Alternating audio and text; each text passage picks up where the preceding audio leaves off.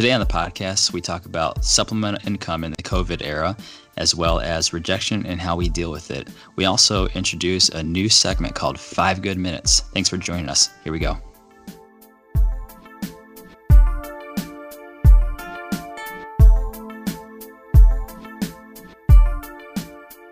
Hello, and welcome back to the Creatively Speaking podcast. I'm Lindsay Poyer here with Daniel Azada, and this is episode five. What's up, Daniel? Uh, just chilling, staying out of uh, COVID's way. You know how it goes. You you know how it goes. That little song and You know how we do. I, I lost track of where I am now. I can't remember if I'm in week five or six of quarantine. It's starting to get to a point where it's like whatever. Honestly, same. I'm gonna start going by my mustache length of like how much time I've been in quarantine. She's like, oh, I, I've been in quarantine for about one inches now. I'm gonna do um, height changes, except it's gonna be constant the whole time. Yeah, So- you're gonna stand in the doorway, have Eric mark your height, and he's like, well, still nothing. So still nothing. It's November. Still Oh, I guess it's all Been just been the same week. Mm-hmm. So You can do that for.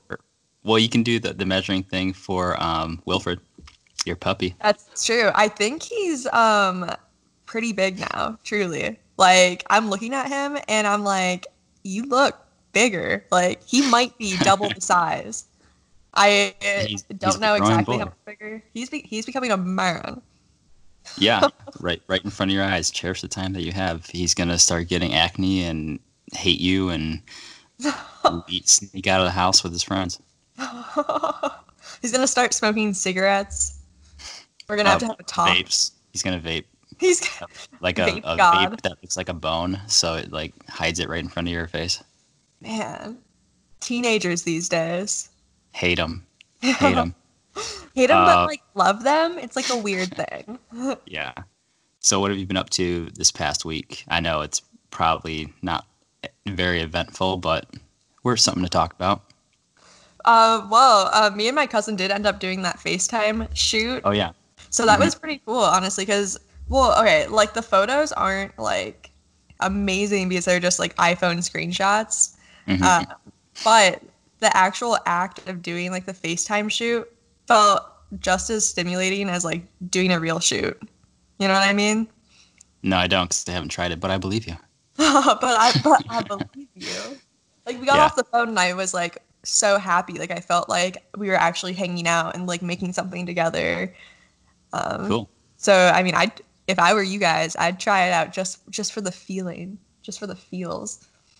I it took me just until this week to figure out like how people were doing that. It's just screenshots. Yep. because I was It's thinking like, what the heck are they? Is like, because this one photographer um, that I follow on Instagram, I think his name is like Elias Sobi or something. He's like from Europe, lives in Europe, I think, and um, so he he kind of was on that whole FaceTime photo shoot thing like the first week of quarantine, like pretty quick. man. Think he kind of like got the trend going. Um, and I was thinking to myself, like, how is he? These look good. How is he doing that? Is he like just taking pictures of the screen with his camera and cropping it, or, or what? Well, Uh, like when I was first introduced to it, I was thinking that maybe the person that you're shooting has a camera, so you're directing them on like how to set up the shot, and then they send you the raws after.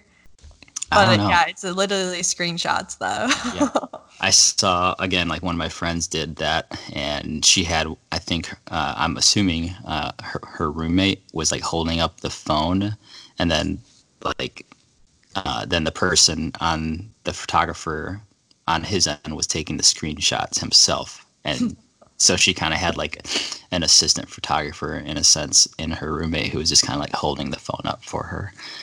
Um, so it's and it's that was the biggest roadblock was trying to find ways to prop up the phone in the right way. So having that assistant, mm, Right. so clutch. Make sure you get credit, give credit to him. Uh, Yeah. Uh, other than that, um, I got the month subscription of CreativeLive, so I've been holla at Watching. your boy. hours of content. Yeah, holla. And also, I went to Home Depot and got some like yard supplies stuff. Our backyard is like atrocious. It's just taken over Oh, by weeds and stuff. So we have all these like lawn bags and stuff. We're gonna get our weeds on and Nice. Hopefully transform the backyard to be like a cool space. hmm What have you been up What, to? was it, it wasn't a cool space before? Oh no, no, it's seriously it is spooky. What? Right now. Well, what about last summer? Like when I went over there, what was it? Was it just like a housewarming party? Was that why you had Yeah, that that's- party? yeah, yeah, that's what that was. Um, yeah, no, that was spooky too. Did you see all the weeds just devouring everyone's Uh, existence? No, see, that's not something I remember from that. I And I don't know if that's a guy thing that we just don't notice that kind of stuff. Like when people are like, "Oh, don't don't uh, mind my house. It's a, a huge mess right now," and I'm just like, "Yeah, I don't care. I really don't." yeah, I, that's always funny when you enter someone's house and they're like so self-conscious. Don't look at Yeah, anything. It's, it's it's a like- mess, and it's like sparkling clean too. They're like, right? Like there's like one shoe out of place or something, and that's it. Um, but to answer your question about what I was doing, I, it didn't get lost. I heard it.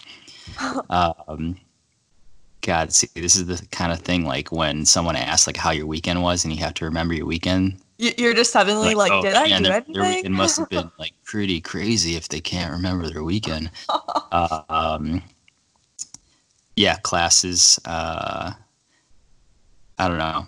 I, don't- I really can't remember. I remember Parks and Rec, blips of Parks and Rec. I remember that, little blurs of that. And then uh, I just started uh, recently the um, the show on HBO uh, called The Righteous Gemstones with Danny McBride and Adam DeVine. I love and, Danny uh, McBride. Yeah, Danny McBride. He plays a really good, like, deplorable human being. and I guess, like, in real life, he's like the kindest, nicest person. Uh, but he always plays like the douchiest characters, but he's really good at it. And uh, yeah, it's a pretty funny show. Um, I recommend it. It is not family friendly, so if you're living with children, uh, be advised. Have you seen uh, Eastbound, Eastbound and Down with him? I watched, uh, I think, like the first episode, but I, I think at that time I was watching so many other shows for the first time that I just like couldn't fit another one in, so I kind of just put it on the back burner. Fine. But that's, Yeah, I know that's kind of how that. he got his like popularity was from that show. yeah, it's pretty funny. Yeah, I don't doubt it. Uh, there's another like kind of baseball show um, called Brockmire, and it's on like the IFC network. And it's pretty much like a similar thing where it's just like the worst kind of person in sports. Um, but he plays a disgraced like announcer, like like what what Tom Hamilton would be to like the Indians. And he had like a like a breakdown during a game, and his like wife cheated on him, and he was like saying all this crazy stuff on like a live televised game, and they like fired him, and now he's like, and then he moved to like Singapore or something, and was like into drugs and all this crazy stuff, and he's trying to make his way back to the big leagues through a like small town local um, minor league team that like no one's ever heard of, and that's on like the brink of bankruptcy, and it's just funny. Uh, so I would also recommend that. I think it's on Netflix or Hulu. Ooh. But yeah, that's what I've been up to. I really hadn't had done any shoot. Well, actually, I did do some shooting. I went to um, a walk at Edgewater. I, I took my bandana mask the other day and just brought my camera. Maybe I'd just take some pictures of I don't know the landscape or whatever I saw from a distance. So I just had my um, my 80 millimeter like lens on so I can kind of get kind of close to subjects without actually breaking the six feet rule. So just kind of like some street shots, but at the beach. Ooh, love it. And Yeah. also, I'm picturing you with a bandana mask. It's like Coachella lives on. Oh God, yeah, Burning Man. Like I'm in uh in the desert and just like my leather like assless chaps or something with a bandana strap on. A mood, a whole mood. We apologize for the imagery. There's going to be some disturbing dreams tonight. Um, I've also oh one thing too. I I started doing like um, utilizing the slow mo video feature on my phone and like pairing that with uh, songs to properly convey the mood, and that's been fun. So I might do that more. I saw that on your story. You had the waves, some band of horses going. Yeah, that was calming. A calming video. I've I got a couple people who said that, and I'm like, yeah, it is. I'm gonna keep watching it. and uh, so who knows? I might get Yeah, all the way back into the video by the time this all is over with. But don't hold your breath. Um, so that was my weekend in recap, that from what I can remember. But Oh. um, I have another thing to add into my my week recap. Um, right, I finally tried whipped coffee, and it's been a life changing experience. I really didn't want to get on the trend because it Mhm. sounded so gross. Like it's literally equal parts sugar as it is instant coffee. Like that's so weird. But I was like, yeah, 50 50. And I was like, you know what? If I'm going to try this, I'm going to go to Phoenix Coffee, get some of their instant coffee because it's probably going to be like really good. So I tried it and now I'm obsessed and I've probably spent $30 on instant coffee in the past week. my God. Okay, so I know. I know. I'm like embarrassed, but it's so good. one question, and that's Yeah. all. Um, so does it take more of like the instant coffee beans or powder or whatever? I don't know. I, I don't drink coffee, so I have no idea how it works. But does that take more to make the whipped coffee? Like more of the beans or whatever you, you need to make it? Well, it's, Or it's is it only still, two like, the- the normal amount? Only two tablespoons of the, I guess, grounds, the instant coffee grounds. Oh, so okay. it, it's not it's not much. I mean, that's like you know like two cups of coffee usually. Mm-hmm. And for me, it makes me like two glasses of this whipped coffee. all right, all right. So Well, I'd say like 'cause pretty equal. just- yeah, I know nothing of coffee. Uh, I, I'm more recently uh, a new tea drinker in the last like three months. So uh, I was gonna say I thought that you weren't a coffee or tea person, and then recently you were like, "Oh, I have to go downstairs and like grab my tea," and I was just thinking, like, what? like, Since when? hell is this guy? Here's Daniel. What did you do with Who am? I on the phone with? Ugh, I don't even know Well, him. Um, I started drinking tea at the end of December. Um, so there you go. Wow, Yeah, wow. See, these Almost, are the kind of uh, updates I want and need. it was almost like an unofficial New Year's resolution that I didn't resolve to do in 2020. It just happened. I'm full of surprises. You you never you never know what I'm gonna do. Um, right.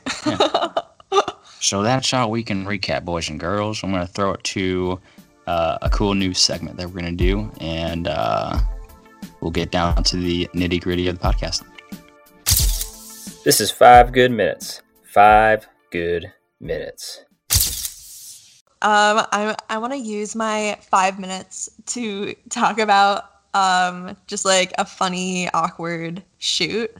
Do it. Do it. Yeah, funny st- funny for it. story vibes. row. Got my Front popcorn. Go. Okay, so I don't know about you, Dan- Daniel. Have you ever had a language barrier with a shoot where your client didn't speak any English? Um, yeah, like little English. She was from, I think, Croatia. She spoke good enough English, but there were some things that I would say that would kind of be over her head, like just sayings that we take for granted. It was actually like kind of fun though because I could explain where those came from and like different wordings for certain things. So, but that was pretty much about it. Oh, that's fun. Yeah. So my shoot, um, it was a girl who was visiting from the Dominican Republic. She was go- coming to Cleveland on business, and she like wanted to get some photos while she was here because she is a blogger. So she reached mm-hmm. out to me to have a photo shoot, and I'm like, hell yeah.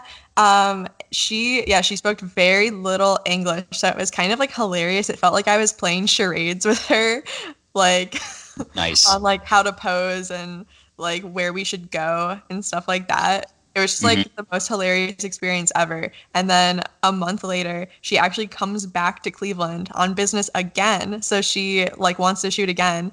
And so much business I, going on in Cleveland. So much yeah, so much business happening. And I mean, I didn't really know what she like did for a living, like why she was like here on business, but she gives me this like address to go to and I'm like, "Okay. Um all right." it, it, it leads me to like a gated community. So I'm like, oh, okay. How do I get in here? Uh-huh. I like give her name at the door. They like let me in. I'm like, interesting. All right.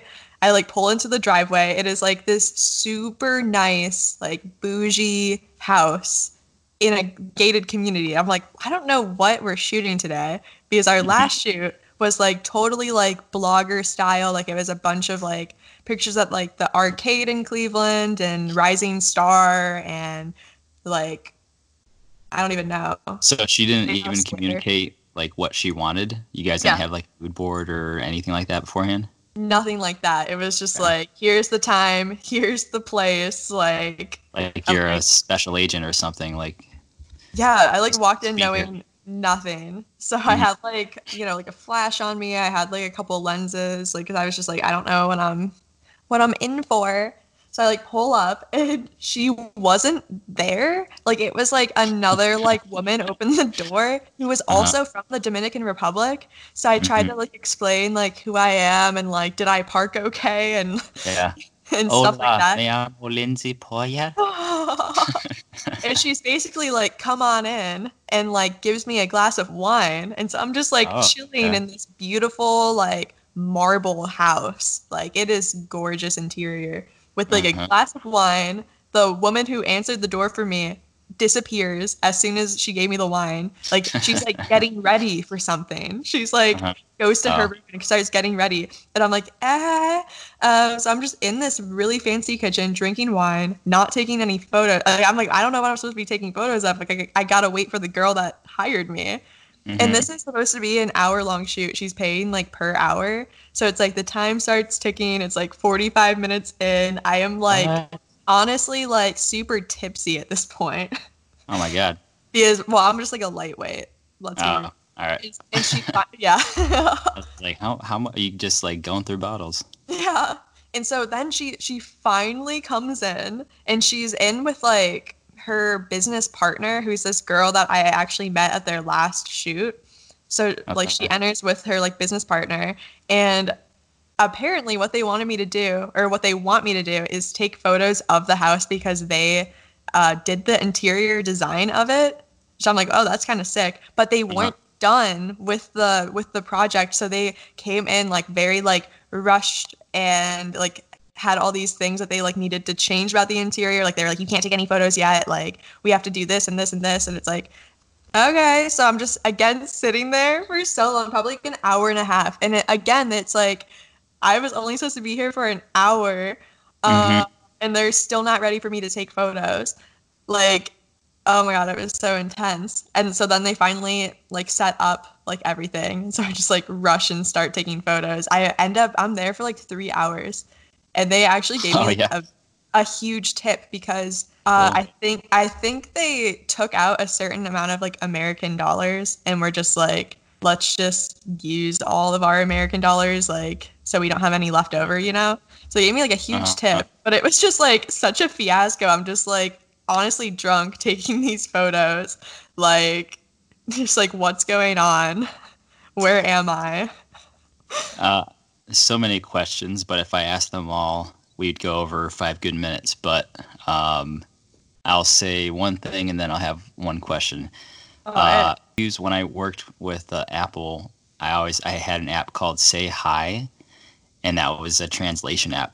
Um, and it's we preferred it over Google um, Translate because Google Translate like archives your conversations. Like there's no like Oh, that's weird. you know, personal like privacy or whatever. Um, so that always helped me working at the location that I was working at because you go up to someone, they totally, you know, you just assume that they're American and they speak English, and all of a sudden they just speak nothing but like Russian or, you know, they just speak like Mandarin, whatever. And that helped always, like, or that app always bailed me out um, for those situations. Second, Wow, that, that's good to know. yeah. And secondly, uh, how did you communicate with them? Like mainly, if they were running late, you would assume that uh, if you that they would kind of like let you know or say like, "Hey, we're X amount of time away. We're running a little So- bit late." So she would talk to me a little bit on WhatsApp. Okay, uh, that's what I was thinking. So she at first was talking to me via email and then had me download WhatsApp because it was easier for her. So I'm guessing that maybe she would translate the things that she wanted to tell me and then message me it because she was like texting me on WhatsApp in English, but she Mhm. yeah she was pretty slow about it though because I don't know if she had like if she was able to like use it off of Wi-Fi like when she was off of Wi-Fi. So Uh, I was yeah. not getting these updates. Like I was like totally gonna like leave like after this hour, you know, Right. if she hadn't Right. like come in. But Okay, that answers that. Very interesting. It was a good five minutes, Lindsay. Thank you for that. Thank you. Thank you. That's, that's why it's called five good minutes. Um, my five good minutes is it won't take five minutes. It's just like something like really quick, and some episodes it'll be funny anecdotes like yours. Some episodes it'll just be mini rants. Today it's a mini rant. Um, Let's get it. it, it yeah it just circles around you know don't apologize for the uh, equipment that you can afford um, when you're like starting out and people are probably thinking that like yeah i'm relating this to photography but it could go for any um, art realm that you dabble in i guess um, but from my perspective you know uh, even people that i encounter at our like events over the past year. Um, you know just having conversation and then they like show me like the camera. It's like oh it's just you know this or like a canon rebel whatever model it is. And i'm like well why are you saying just? Like your camera has more technology in it than what the cameras had you know like 50 years ago. If you go into um, a museum and you see like an amazing photo framed all nice all professional and you're just like in awe of that picture um, I can guarantee you that that photo um, was taken on a camera that didn't have the technology that all cameras have, even in our phones. And I think like too many people are ashamed of what they have when they start because mainly they can't afford like I don't know the most expensive ones or whatever they see their favorite photographers or artists using, um, whether it's like Canon, Sony, Fuji, whatever it is and they just see their camera that they either got themselves saving up their money or got as a gift from like a parent or loved one who really didn't know how to like research for them. Maybe it wasn't their camera that they would have chosen themselves but it's a free camera so what are you going to do? Um, so there's nothing to apologize for. You can create anything um, good with the cameras that they've been making over the last like whatever like 10 years um, God, it's 2020. I was thinking like 10 years ago was like 2000. What the hell? I'm getting old. Um, so that's just it. Um, you know, I, I, there's a lot of uh, culture out there on YouTube, social media, where people are just kind of swinging their new gear in other people's faces like a big dick or something, and it's just creating people's or turning people's mindset into oh i gotta have like this and that and like the best there is and like gotta save up for this lens that uh, i wouldn't never really use or be practical because i'm not a um, a nature photographer or like a sports photographer. Why do i need this huge like you know 80 to 300 or 400 like lens or whatever it is um, but it looks cool on the camera. You know what i'm saying? So you can make art with anything. You don't need to have the most expensive stuff. So that's my little five good minute rant. I love it. Yeah. So that was a good rant. And Yeah. yeah, I feel like I I notice stuff like that all the time too, where like even like friends of mine will be like, oh well, like I can't take that good of a photo because like this is the camera that I'm using, and like you're using this camera, so like that's why like your stuff looks like that, and it's like that's not true. I mean, like it's all about like angles and lighting and like Yeah. using what you have to the best of its ability, and it's like it's like hurtful to yourself to think of things like that to think like oh like this is the reason why like my work isn't as good as it could be it's like no like you can make your work like amazing no matter what kind of gear you have Yeah, and all viewfinders see the same thing when you look through them. It's your eye that changes the the perception of what the photo is going to look like. So um, that'll do it for our first five good minutes. We want to talk to you about creatively speaking mailbag, which is something exciting that we'll also implement in the podcasts in, of the near future. Hey, we want to hear from you, so we'd like to introduce the Creatively Speaking mailbag. Here's how you can write to us and make it on the show. Write to hello.creativelyspeaking at gmail.com. We want to hear your awkward shoot stories, how a collaboration turned into a real friendship, or any other questions you might have. Anything and everything. Each episode will read at least one item from the mailbag. Remember, that's hello.creativelyspeaking at gmail.com, and you can be featured on an episode. Now back to the podcast. And we're back. So, over the last few days, um, we've put up some questions on Instagram stories and on Twitter about, you know, how some of you guys have managed to make like supplemental income during COVID. And if you if you guys listening are like, what the heck is supplemental income? It is just an alternative way that you've been able to make money. Um, so we've actually got some creative responses. Uh, so I think this could be helpful to some of you guys looking to to keep on making money right now because I, this time is really weird. Um, so to start, More money, more problems. What? more money, more problems. yes, we actively want you guys to have more problems, so that's why we're sharing this segment. Yeah. So a couple things that that I've been doing so far is I mean, I've done a sponsored blog post on my like portfolio website.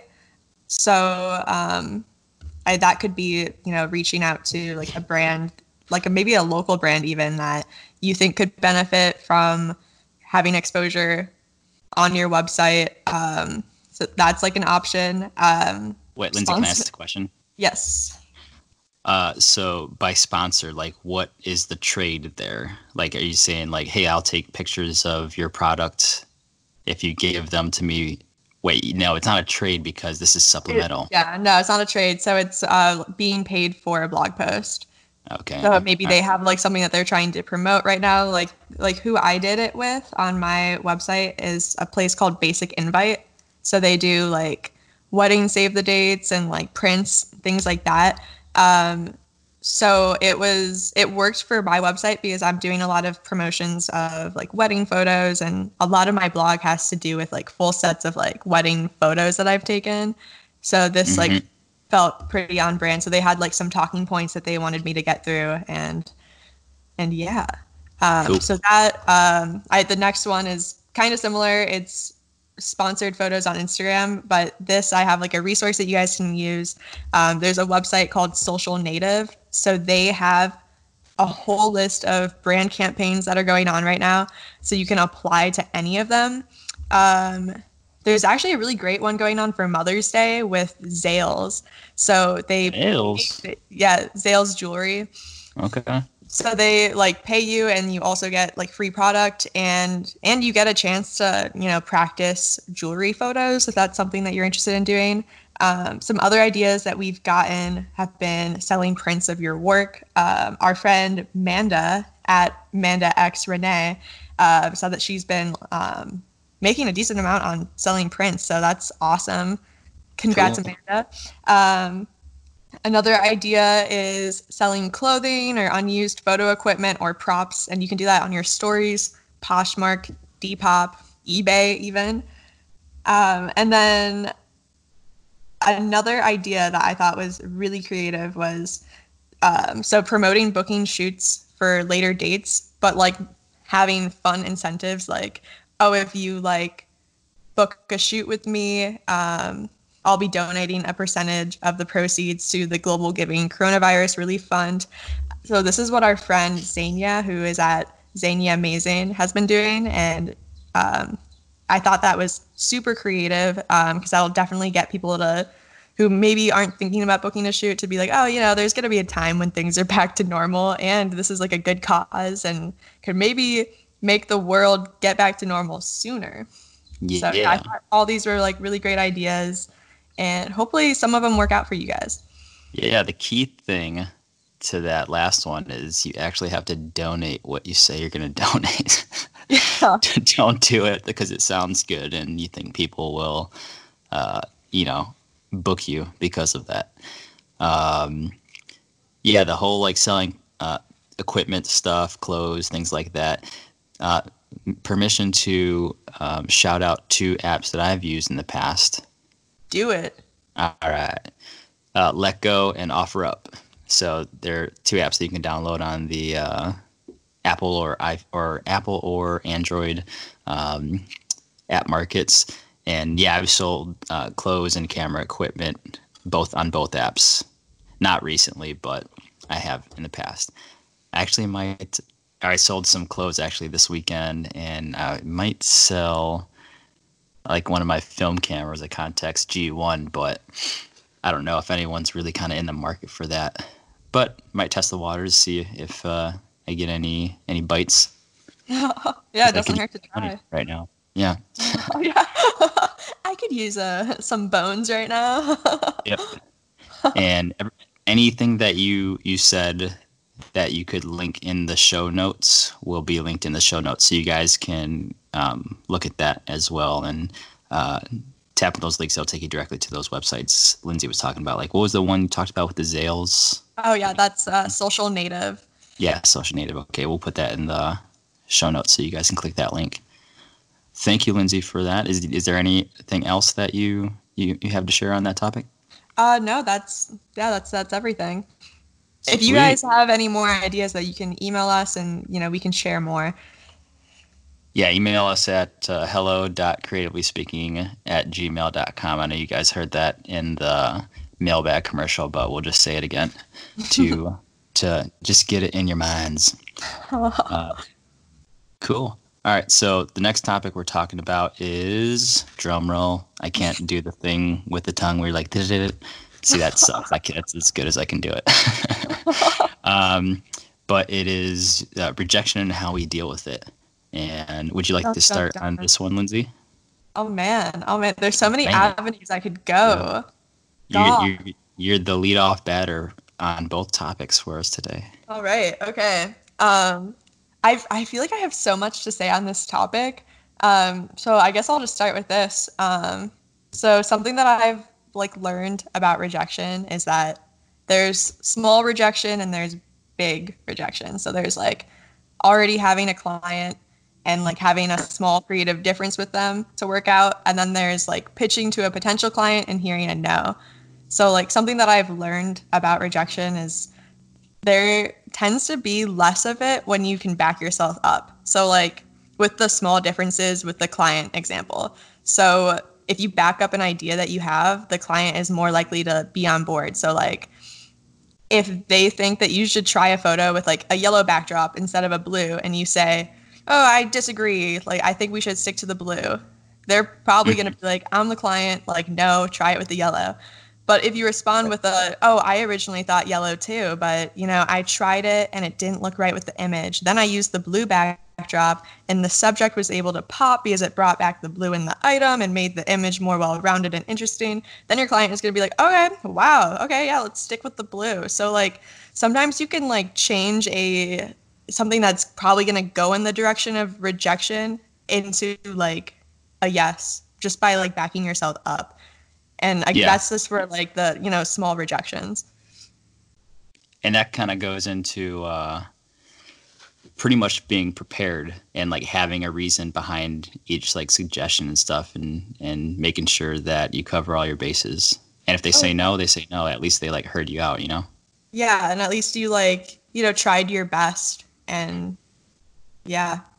and that shows them that you're taking like the initiative you know like they might think like oh you're just a person who like takes pictures but if you show them like oh this person actually put some thought into you know why they want like this color or this um, outfit or this location because they explain like how it coincides with what we're trying to communicate Yeah, you you just like you look a lot more professional in their eyes for sure.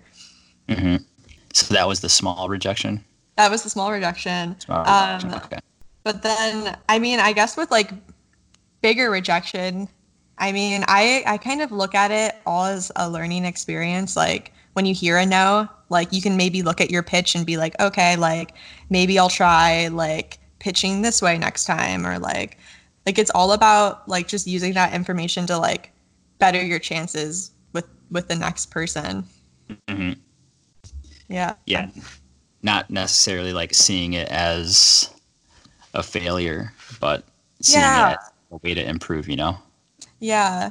or, or to I go mean- back to the drawing board I, I feel like it's so hard to get to that place where you like stop seeing it as a failure but like once you do like you're gonna you're gonna succeed a lot more hmm so yeah do you have like a like a i know we kind of talk about this a lot uh, whether it's either on the podcast or just our own discussions off the air um, but do you have like a an example in your own life that oh yeah kind of like Okay. implement those things.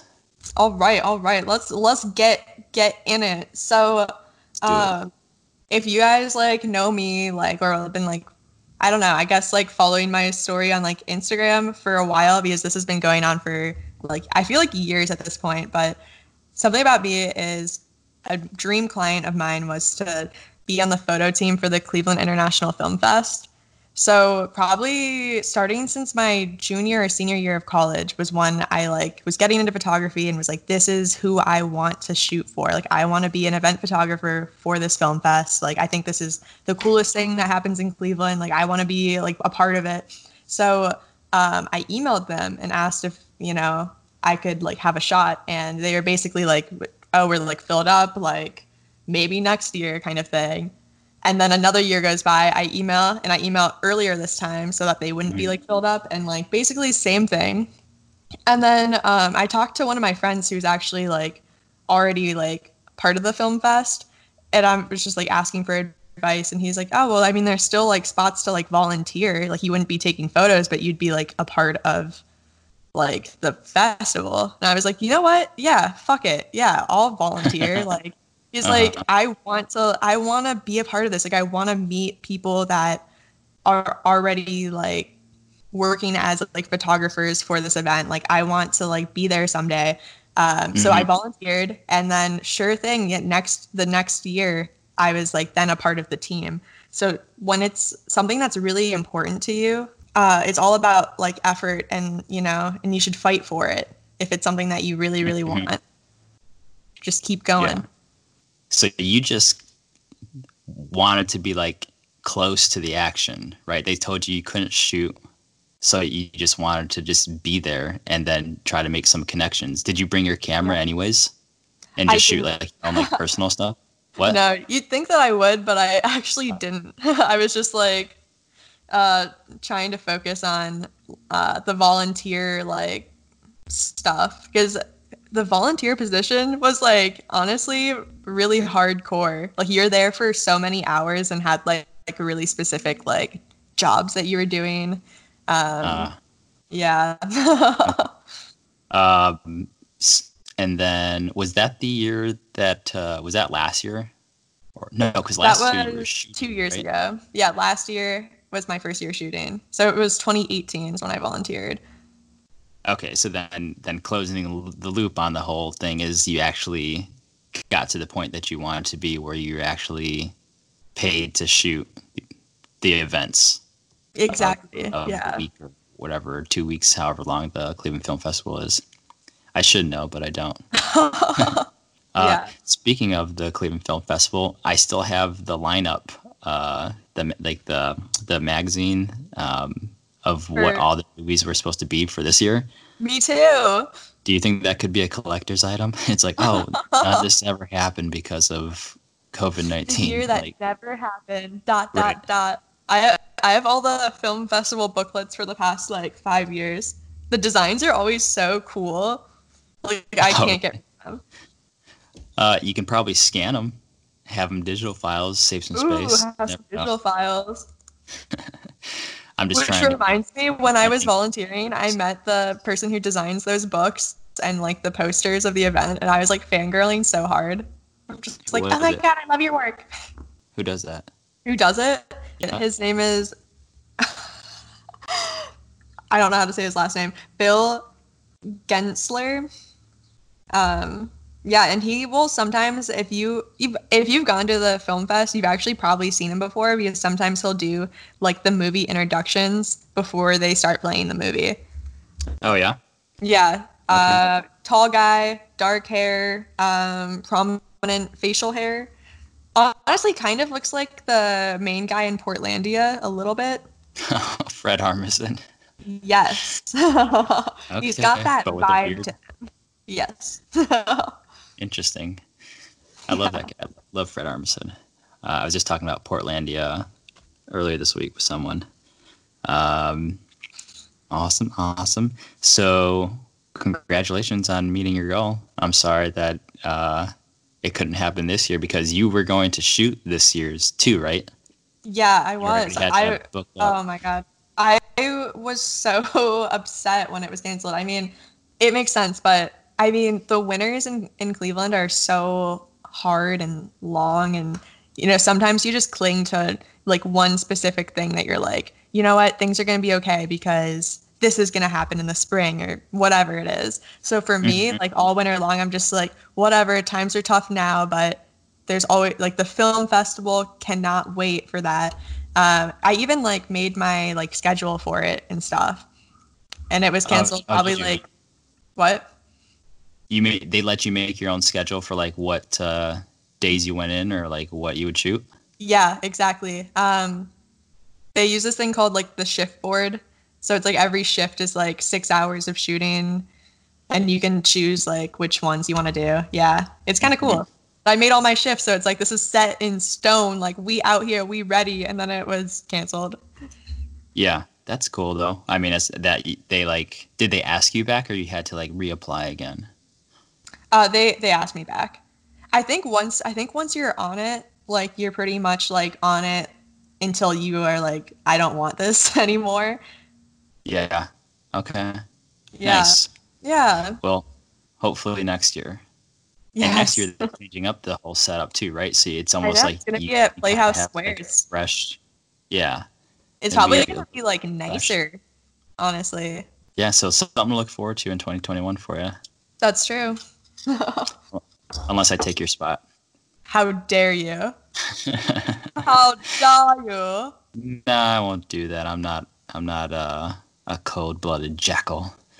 We could both be on it together. There can be no spot stealing, but we could be on there together if there's Just uh, a yeah.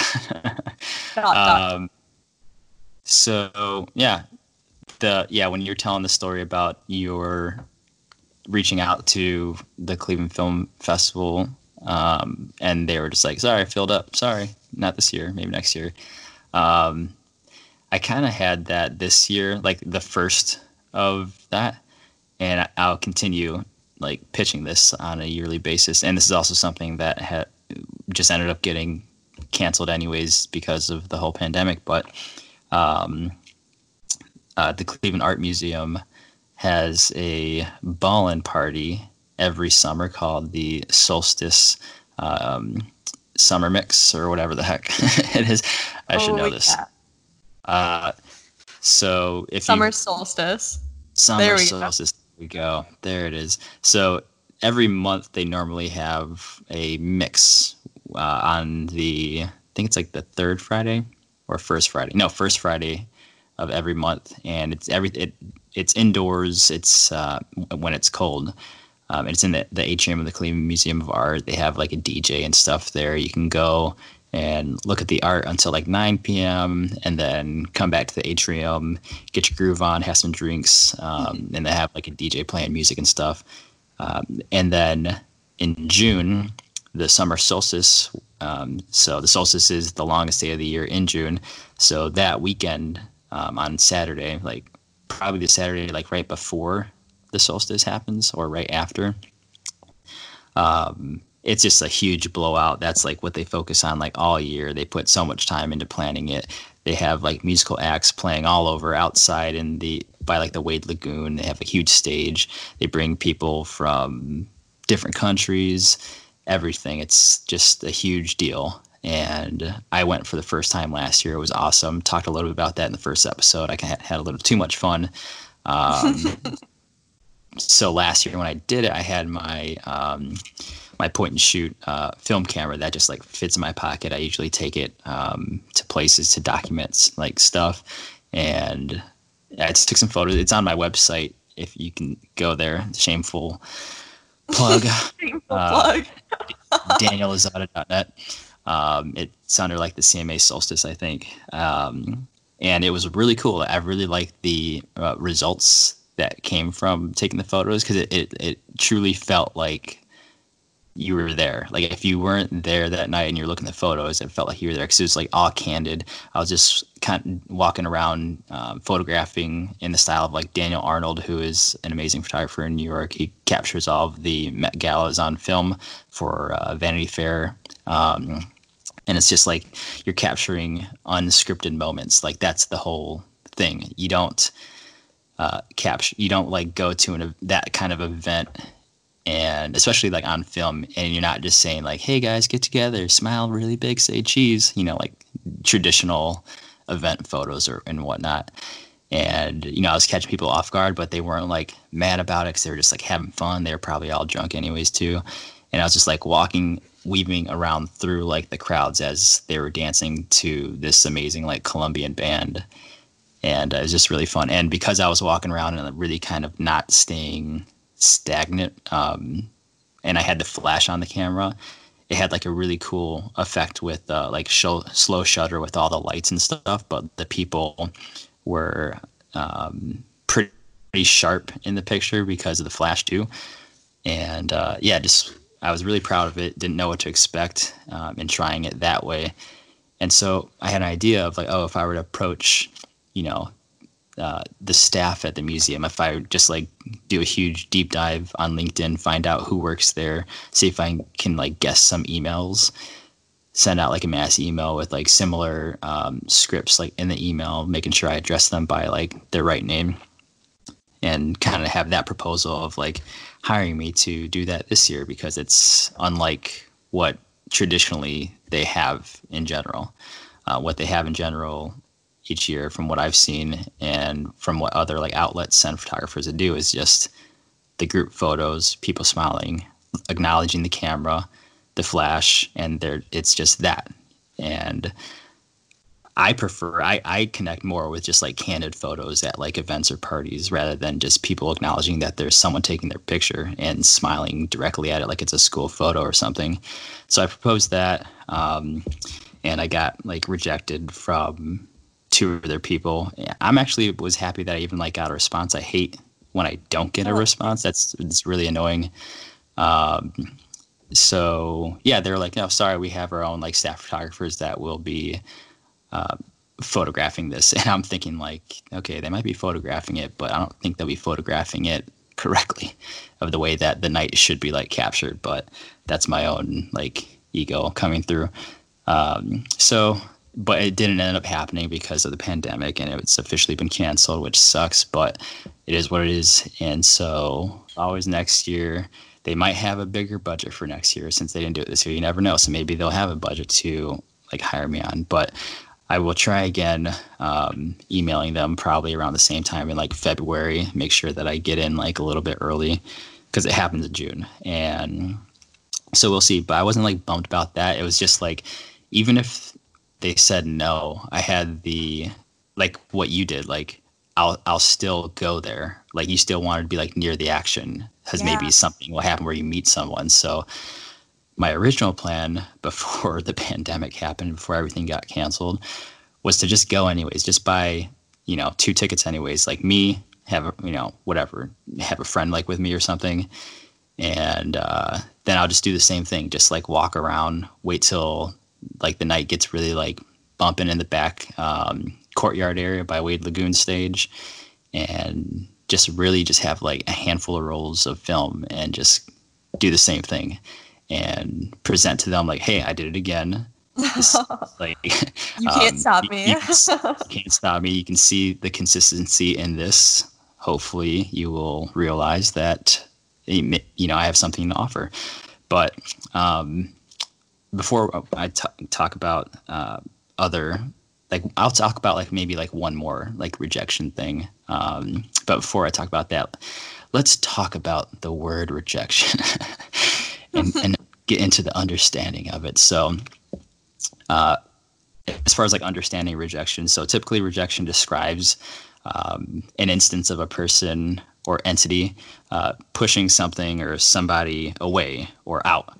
Um, and I think we can all like relate to that. I'm sure probably the majority of people listening are going to relate to that in some sort of like romantic relationship or breakup.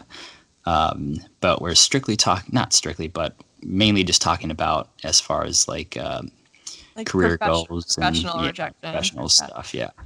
Um, um, so it's interesting. So I was reading, you know, a few articles about rejection and how it could affect like the mental state of individuals. Um, totally related to a lot of it, and could see, you know, where they were getting like all their like research from and um, doing all their focus groups and studies and whatnot. Um, so I, I came across a, a term called rejection sensitivity, um, which is plainly just the fear of rejection, um, which we can all relate to. But going further into that, the fear of rejection and rejection sensitivity is just the sensitivity to rejection that causes someone to pull away from others or future opportunities.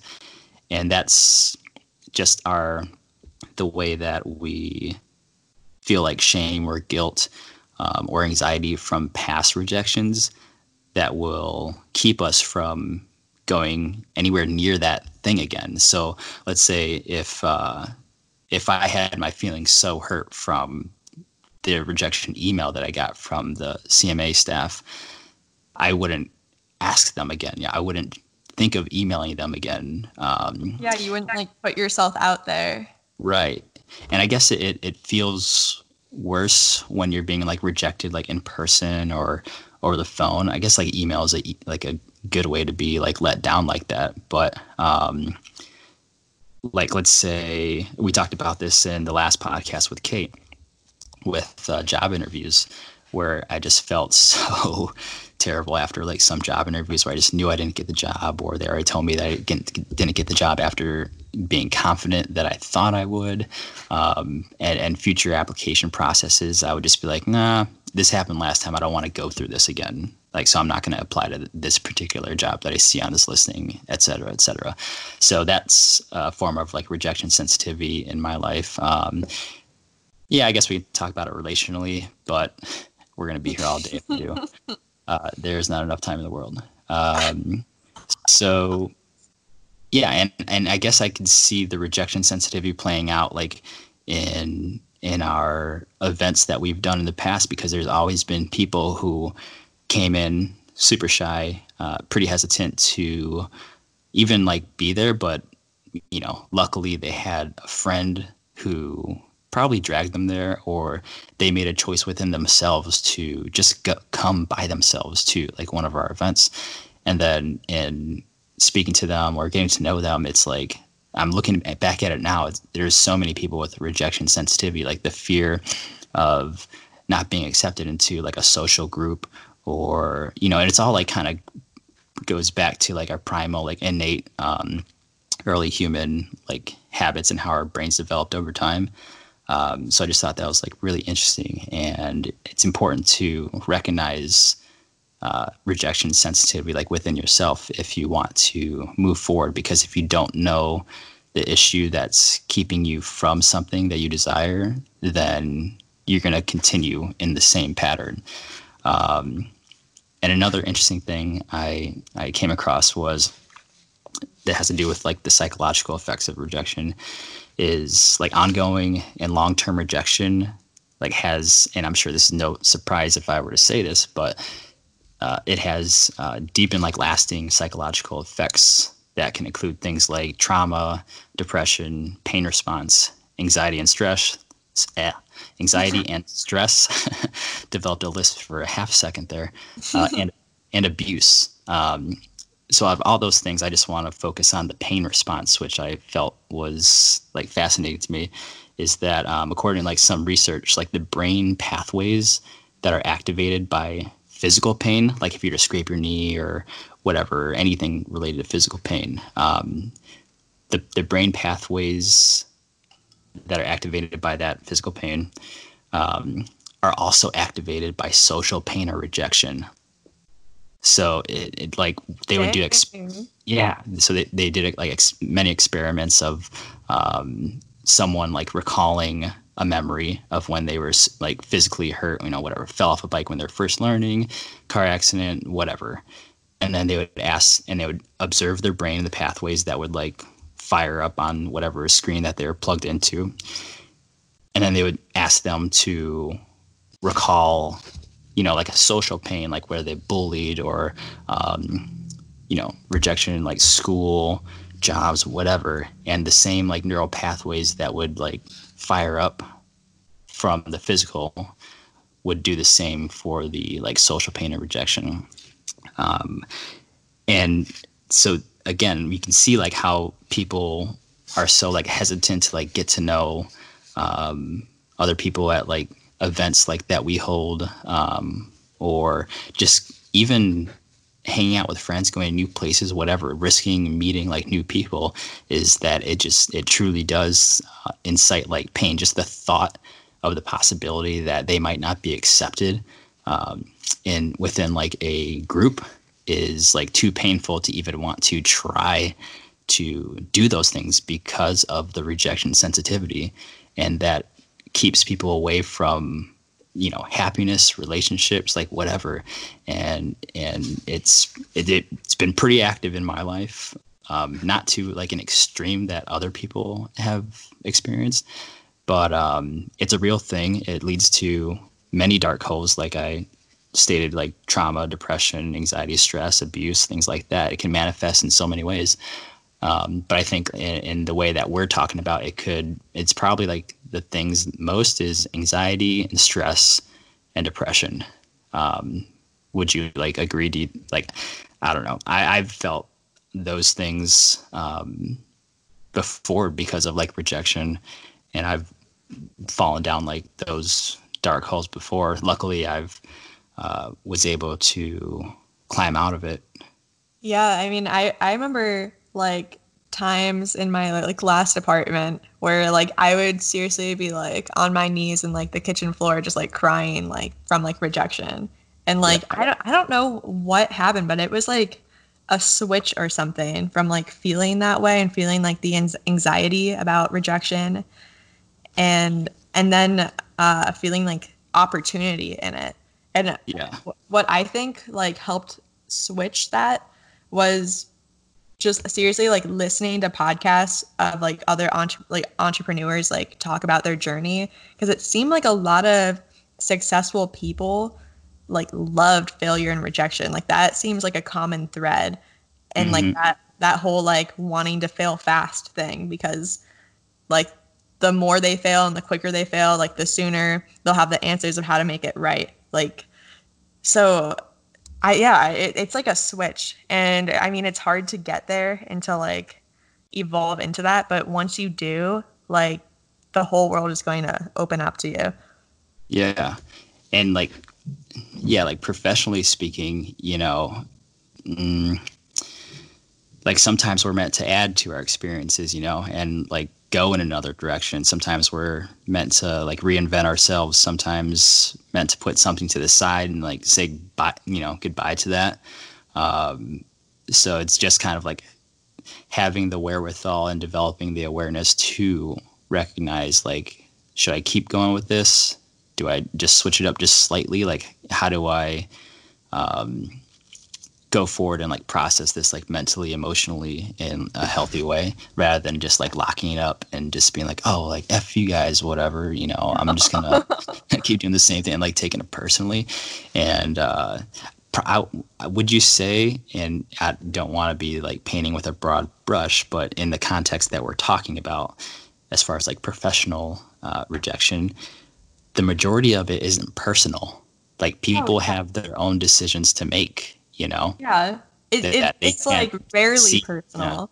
Yeah. yeah. It, it's all like, oh, like we don't like they don't have the budget or like maybe they already have like a photographer that they use or something like that. Like it, it's mm-hmm. not all about like you in it. So taking yourself out of the equation is really helpful.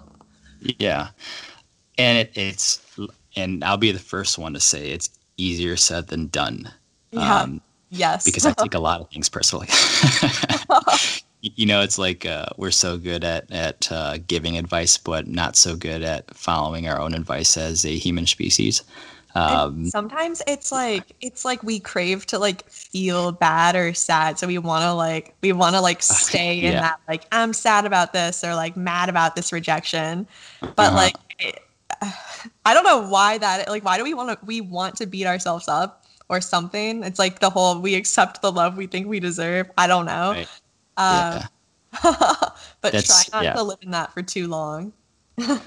right. Yeah. I always tell people, you know, like allow yourself to feel like what you feel, but know that you can't stay in, in that moment or in that headspace for long. And it's different for everyone, you know, um, but don't allow yourself to, don't allow that thought process to pretty much be like quicksand where you just like can't get out and you're just seeking further and further into those like thoughts. And then all of a sudden you're like you know you don't leave the apartment you know in weeks and haven't reached out to any friends or you know? Um, so it's it's like a tricky line to walk because every person is different but it is helpful to recognize like once you're rejected how you process that maybe try to figure out like why you rejected, you know, but um, to kind of like work through it and come out on the other end, like I don't know if I would say a better person, but a more informed person and uh, yeah. a person who can take rejection easier when the next time comes because it will come again. Um, Hello, old friend. right. but what's that song? It's like "Hello something." Hello, darkness, my old friend. Yeah, there it is. Yeah. uh, I always think of Dustin Hoffman in the movie The Graduate when he's like falls into the pool. He's like letting himself sinking down to the bottom, and that song is playing. Hello, uh, it, and this is like when Dustin Hoffman was like mid to late 20s, so a long time ago. Um, Yes. The so, Graduate is like a 80s movie, right? Is it? No, it's got to be like 70s. Really? Yeah, well, let me look it up yeah, real quick on the old IMDb because this is important stuff that people need to know. I want to say like mid 80s. Okay. I've seen it before, but now, but I like can't uh, think if I'm right or not. Ooh, 1967. 1967? Yep. What? Okay. Wow. Okay. You heard me. Um, whatever. So, whatever, man. Look, see, you're not taking rejection well right now. You gotta assess. Well, I want to, I want to relish in it for like a hot second, really soak in these negative feelings because I love it. I secretly love it, and then I'm gonna move on and feel great. well, your process. Just don't stay in that headspace for too long. Thank you. Um, yeah. So, do you have anything else to add to that before we wrap up the show? Uh, I I think we've covered it all. Thank you so much for listening to the Creatively Speaking podcast, wherever you are. We want to leave you with this quote, and it is from my man Confucius. So the quote is When it is obvious that the goals cannot be reached, Don't adjust the goals, adjust the steps. Boom. Confucius with the hot fire. Well, thank you guys. I'm Daniel Zada. And I'm Lindsay Poyer. Until next time, create and speak.